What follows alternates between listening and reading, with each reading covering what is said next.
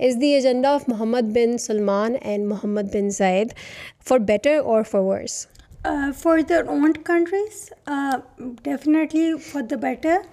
Uh, but they're also heavily in competition with each other at the moment, as I mentioned previously. At the forefront for both these young leaders is economics and a drive to outcompete each other and have regional supremacy when it comes to the Gulf. السلام علیکم I Mishal Mohiuddin and you tune in Pakistan Pivot today in order the complex riddle that is the Middle East we have been joined by Arhama Siddiqa Arhama Siddiqa focuses her research on the Middle East she is a research fellow at the Institute of Strategic Studies in Islamabad she is also an alumni of Warwick and LUMS welcome to the podcast thank you so much Arhama before I move toward some gloomy and difficult questions let me first with the Qatar World Cup. The Middle East is really having its moment right now. The world has focused all its attention and there's a lot of spotlight on the Middle Eastern region, but it has also shown a spotlight on the uh, human rights issues in Qatar. So how do you rank this uh, World Cup event for the Middle East? And do you think uh, such events of such magnitude will take place in the region in the future? This is the World Cup which has had the most focus in the history of World Cups.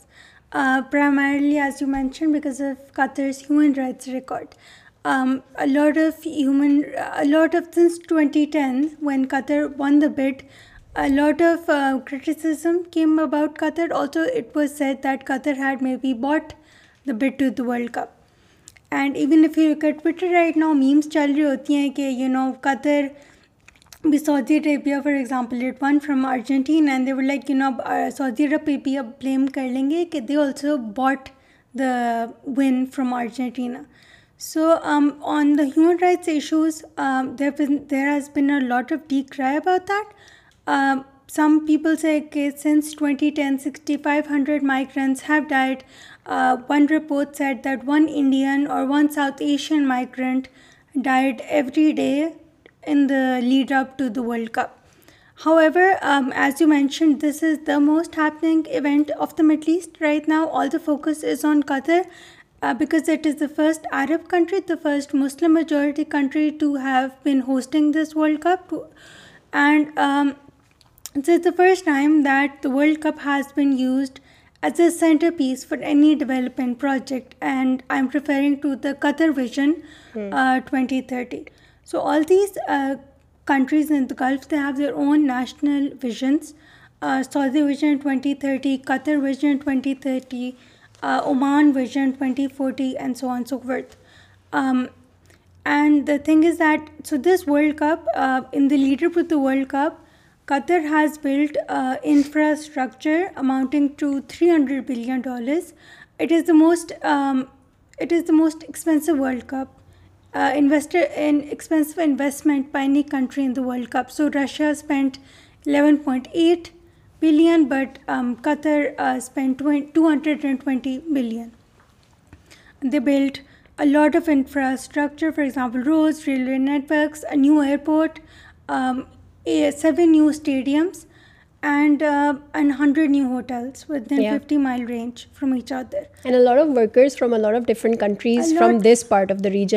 like Nepal Bangladesh India Pakistan is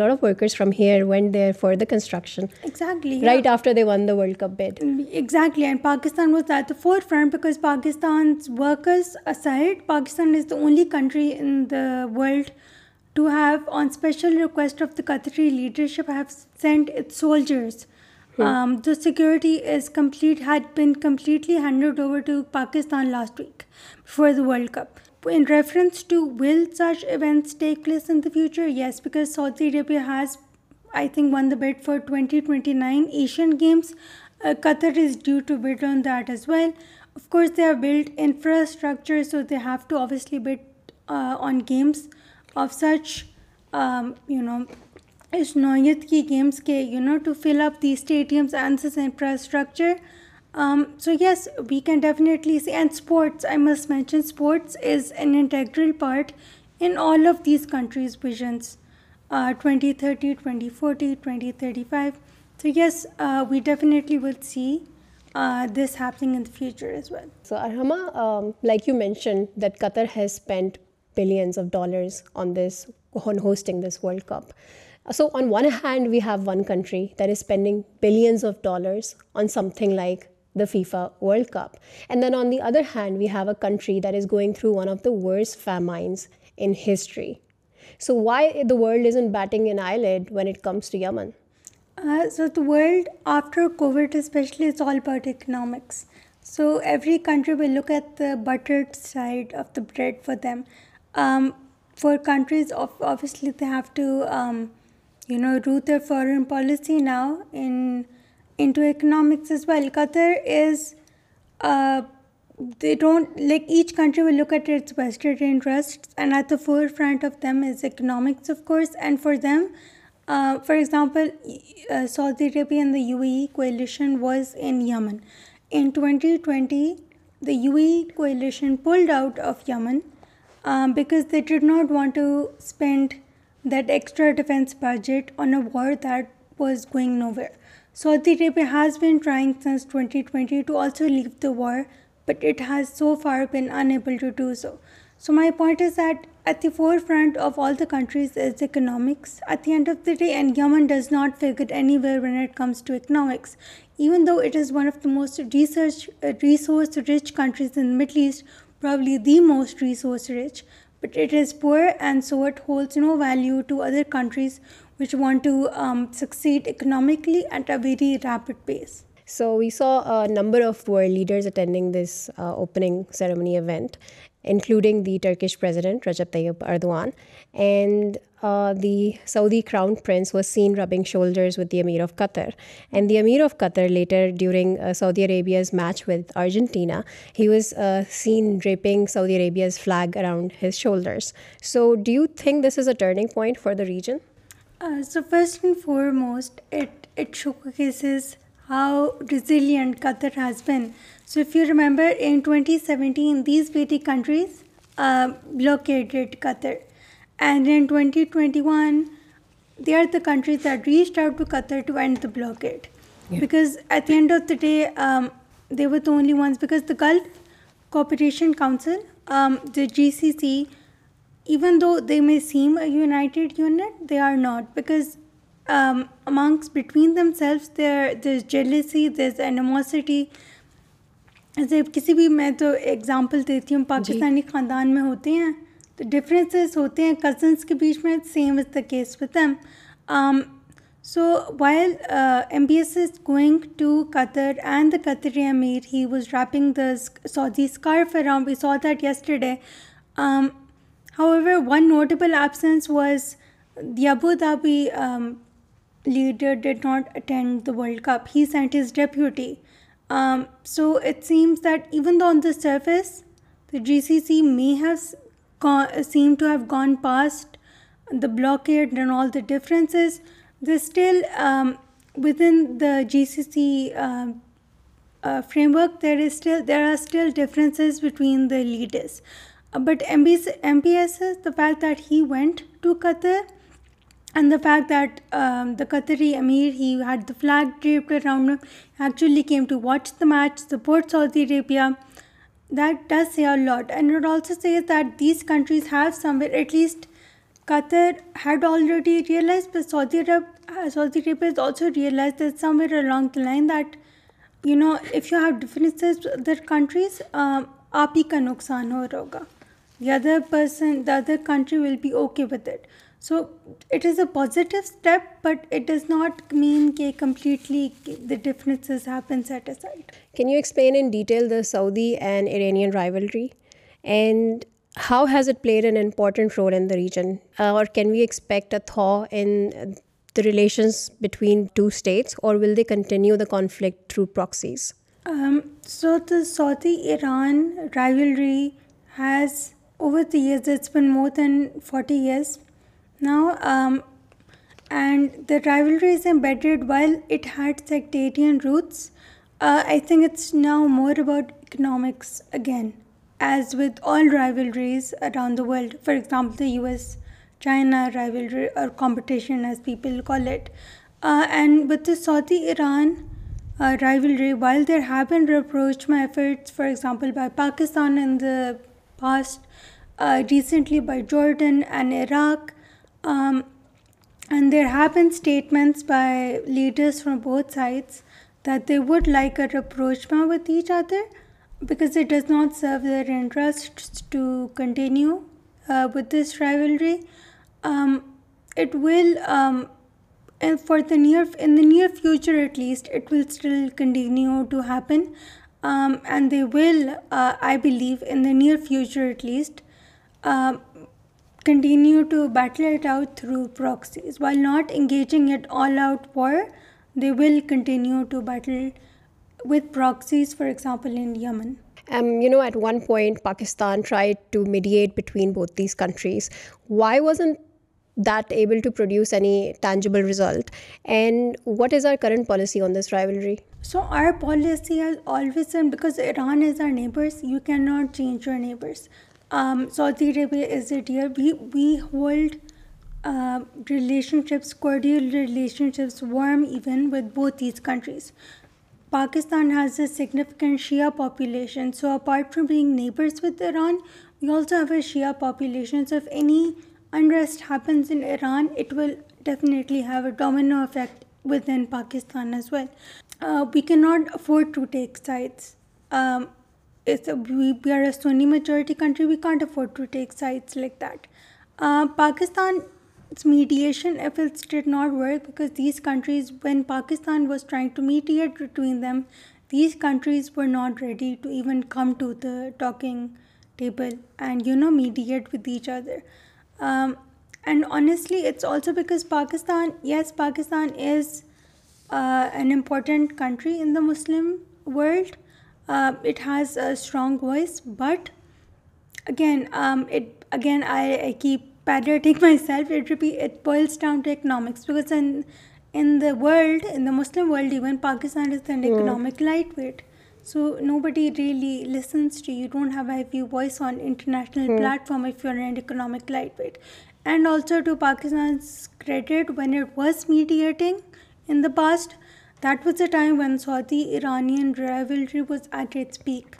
They were not ready to negotiate with each other. So when Jordan and Iraq have now come in as well, it is a time when both countries have realized that they need to, sort out the differences hmm. because um, Saudi Arabia is incurring a lot of losses from the war in Yemen as well. Uh, it's not focusing as it should on its Vision 2030 a majority of the budget is going into defense expenses. Um, Iran too has been riddled with sanctions. Um, the economy, especially after COVID, has taken a major hit. Uh, so both countries in their own way realize that war is just not the answer or the way to go forward. And somewhere down the line, for the region, for their own development, um, they will have to reach compromise. We are also seeing Iran assuming a bigger role. It's uh, providing drones to Russia, it has reinitiated its uh, talks with the Joint Comprehensive Plan of Action that is commonly known as the Iran nuclear deal. And then it has also played an active role in Syria and in Yemen. So what is the driving uh, force and what is really driving this heavily sanctioned state? I think because especially after COVID, even before COVID, Iran's economy was in perils.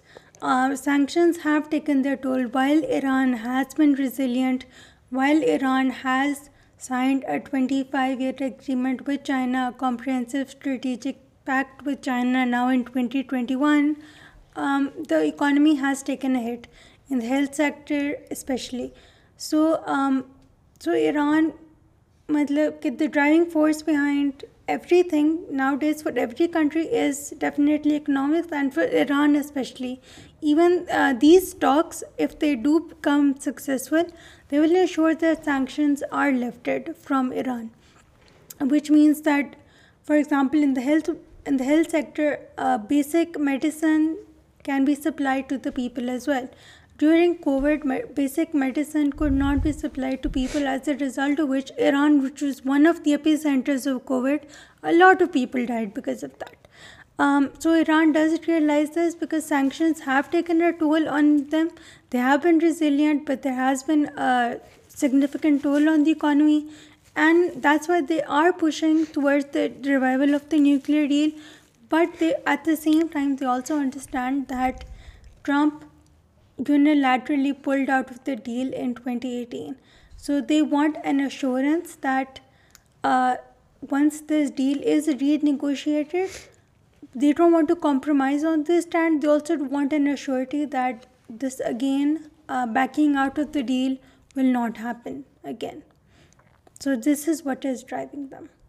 Um, right now there is also civil unrest in Iran and people are very openly protesting against the regime in Iran. So now even, the athletes, they're raising their voice against this uh, the Iranian regime. And uh, recently, during the football match, the Iranian team even refused to sing their own country's national anthem. So how do you see this situation settling down? So this is not new for Iran. These protests have been happening in 1999, 2009, 17, 2021 even. Um, and these are just in a line of a series of long protests which have been building up for a long time. Um, people are frustrated because there's unemployment. They don't have opportunities. Um, there has been a Western influence as well. The youth has matured now. They want they have a significant Western influence as well. They want their rights. They want to have opportunities to grow, uh, and they're not getting that in Iran at the moment. All these have been a long time coming. Um, how they will settle down is if both sides will have to reach a compromise. Yes, uh, in the past these protesters have been quelled down. Um, but then again, once if you quell down forcibly a protest, uh, the frustration has not been addressed. So it keeps building up. And again, um, in 2022, it has come to a boiling point. Yes, it will eventually quell down. I feel it will. But there has to be some compromise so that this does not happen again next year. Some demands of the protesters need to be met. They have to be assured that yes, you will be given economic opportunities. Um, and their frustrations need to be addressed. Um, we did some research and we found out that you were in Iran right after the death of Qasem Soleimani. So how was that experience, and what were uh, the sentiments of people there who were there from other countries? Um, so when I went uh, to Iran in 2020, Qasem Soleimani had been killed on Friday, and I was in Iran the next uh, after 2 days. The sentiment was one of mourning. People were sad, people were angry. I've never seen a more united front than when I saw in Iran. So everyone was angry. There was um, the whole country was in mourning. There was an air of sadness everywhere you go. You see Qasem Soleimani's posters. Uh, I happened to talk to an Afghan lady from Afghanistan as well, and um, even she was saying that she was voicing her anger at why had this person been killed. Um, the people in Iran saw him as a hero, as a commander. He had fought against ISIS. He had defeated ISIS uh, in Syria. And uh, so people saw him as a hero, and he was, I think, much more than a hero. He was a symbol for them. And um, his death was a a blow to the whole country, and it was, I have never seen anger as I did um, on this visit. You were also in Iraq recently. What is your take on the country, and was there any semblance of normalcy there? And what about the situation of the infrastructure? Um, so for example, I went to Iran. So Iran is, you can tell it's a poor country. It is going through sanctions, right? Um, Iraq is a similar case. But then you see that uh, polarity in that as well. You see extreme poverty and you see extremely rich people as well. Um, Iraq, for me, I believe Iraq never recovered after 2003, after the US invasion, because right after you had ISIS in 2014, um, then you had COVID, and they have a corrupt, uh, they have a very corrupt system, I would say. They had recent elections um, hopefully they do, um, I hope they come in for a long spell this time. But otherwise, 2019 onwards, the Iraq government has never um, been in power for long. There have been elections, there are protests. There's a climate change problem as well. There's a water problem. There was a garbage problem as well. Uh, the infrastructure is, again, if you look at the poor areas, it's not that good. But if you look at the green zone where the parliament buildings are, you can tell uh, it's a rich oil, uh, it's a rich country where 90% of the revenue comes from oil. So within the green zone, that there is evidence of that.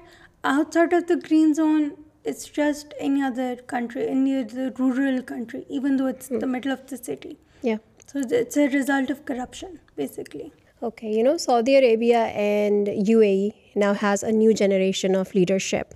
So how do you analyze their leadership and their performance in the recent years? And is the agenda of Mohammed bin Salman and Mohammed bin Zayed for better or for worse? Uh, for their own countries, uh, definitely for the better. Uh, but they're also heavily in competition with each other at the moment. As I mentioned previously, uh, at the forefront for both these young leaders is economics and a drive to outcompete each other and have regional supremacy when it comes to the Gulf. Uh, so whether it's this outer space, whether it's uh, on Earth, whether it's getting their countries off oil revenue, in every field um, they want to outdo each other, and this is actually a healthy competition uh, for MBZ and MBS both, the young leaders, they want to modernize their countries, uh, but at the same time they want to outcompete each other when it comes to economics. They want a regional supremacy. Let's move towards the OIC's meetings that took place in Islamabad. What was the outcome of this meeting? Um, so the first meeting was on Afghanistan. Um, where all the regional countries um, came, and the Muslim countries came together uh, because of the situation in Afghanistan, um, and especially with the focus on the dire humanitarian situation in the country. The second meeting was already scheduled to take place because the chairmanship of the OIC is with Pakistan for this year. And uh, the outcome, like all other OIC meetings, was a reinforcement of um, Muslim commitments to the Palestinian cause, uh, to address the uh, humanitarian situation in Afghanistan, Yemen, and Libya, and Syria as well, and to it was basically a repeat of the previous OIC meetings. Um, how far uh, will these outcomes be implemented? Only time will tell, honestly. لیبنان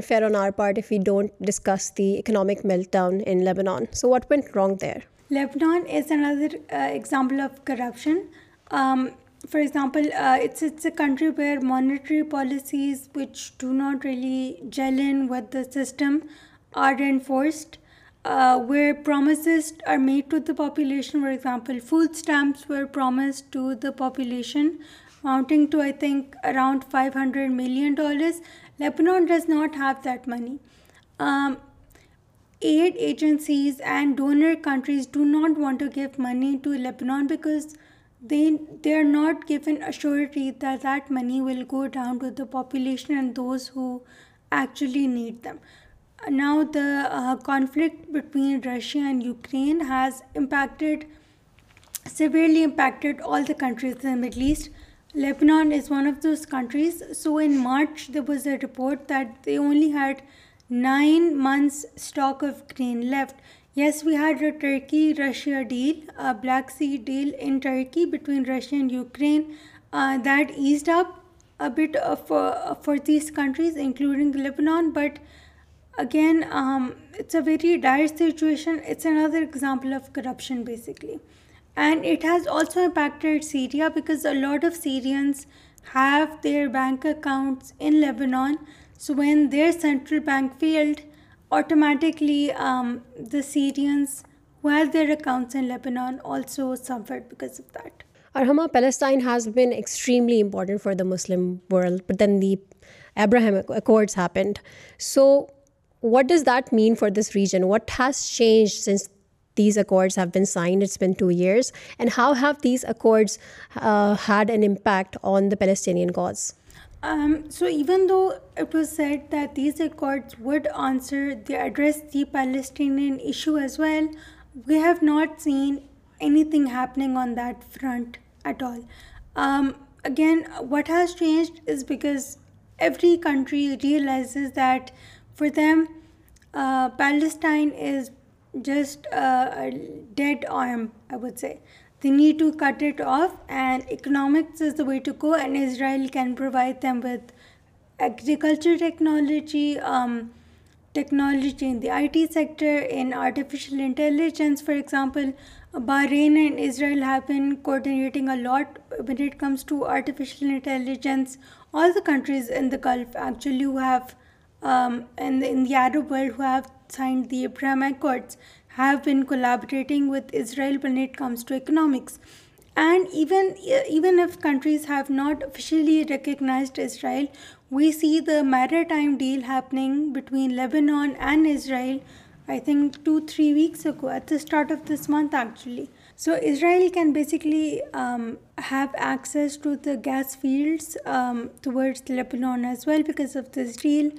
Hezbollah called it a victory because they said that uh, we have not recognized Israel and we still have a deal with Israel, which again for me does not make sense, because even if you're not officially recognizing Israel, you still have an economic deal with them of sorts. Um, so my point is that all these countries, uh, Palestine is there, but Palestine is effectively, I would say, in cold storage now. Um, countries are more interested in how they can gain economically, and Israel can provide them those gains. Uh, we have seen alliances in South Asia, the I2U2, which is Israel, India, UAE, and the US, which is also to curb China, but there are economic benefits to that alliance as well. Um, we see a close engagement between UAE and Israel. Uh, Azerbaijan has opened its embassy in Tel Aviv as well. Um, and so it's economics is at the forefront. Indian ingresses in the Middle East has also increased, and it is creating and raising challenges for Pakistan. So what do you think, how should Pakistan approach this, and what should be Pakistan's policy towards the Middle East? So Pakistan has been late to the party. I would say it has almost missed the bus, if not entirely. But India has been focused on economics and economic diplomacy for a long time.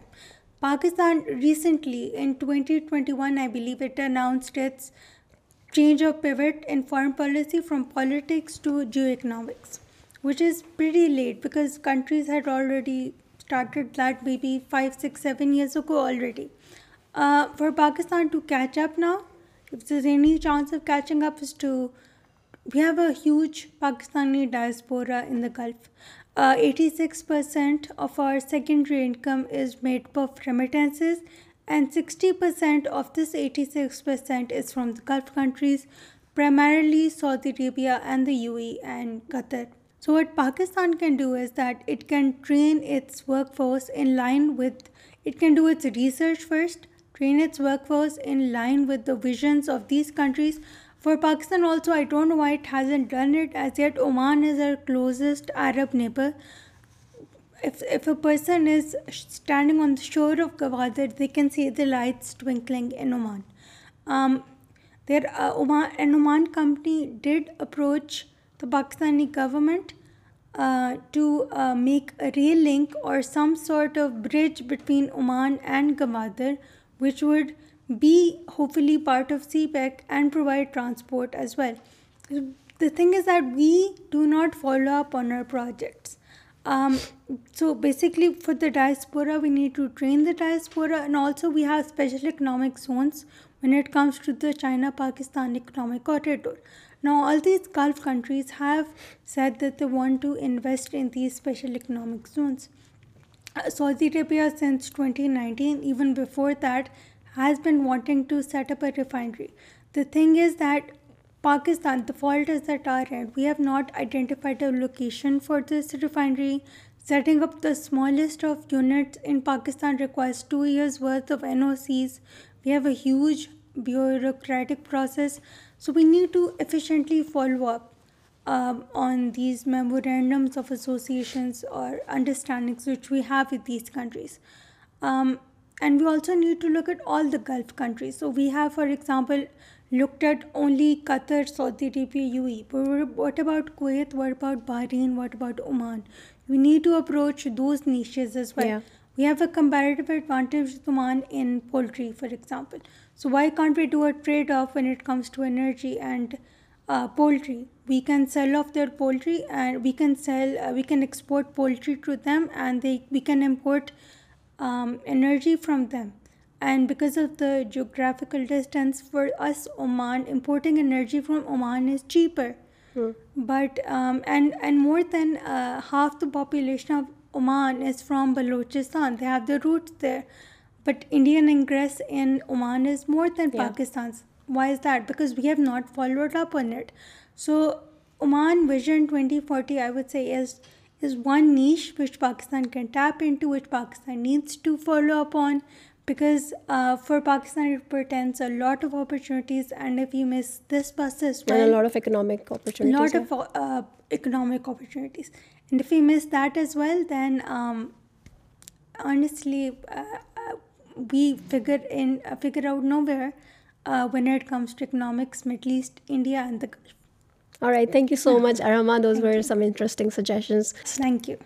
was Arhama Siddiqa she was speaking to us about the Middle East region that has been in it of perpetual conflict I hope you enjoyed this discussion if you like our content to like our channel and subscribe to us and all see you again next week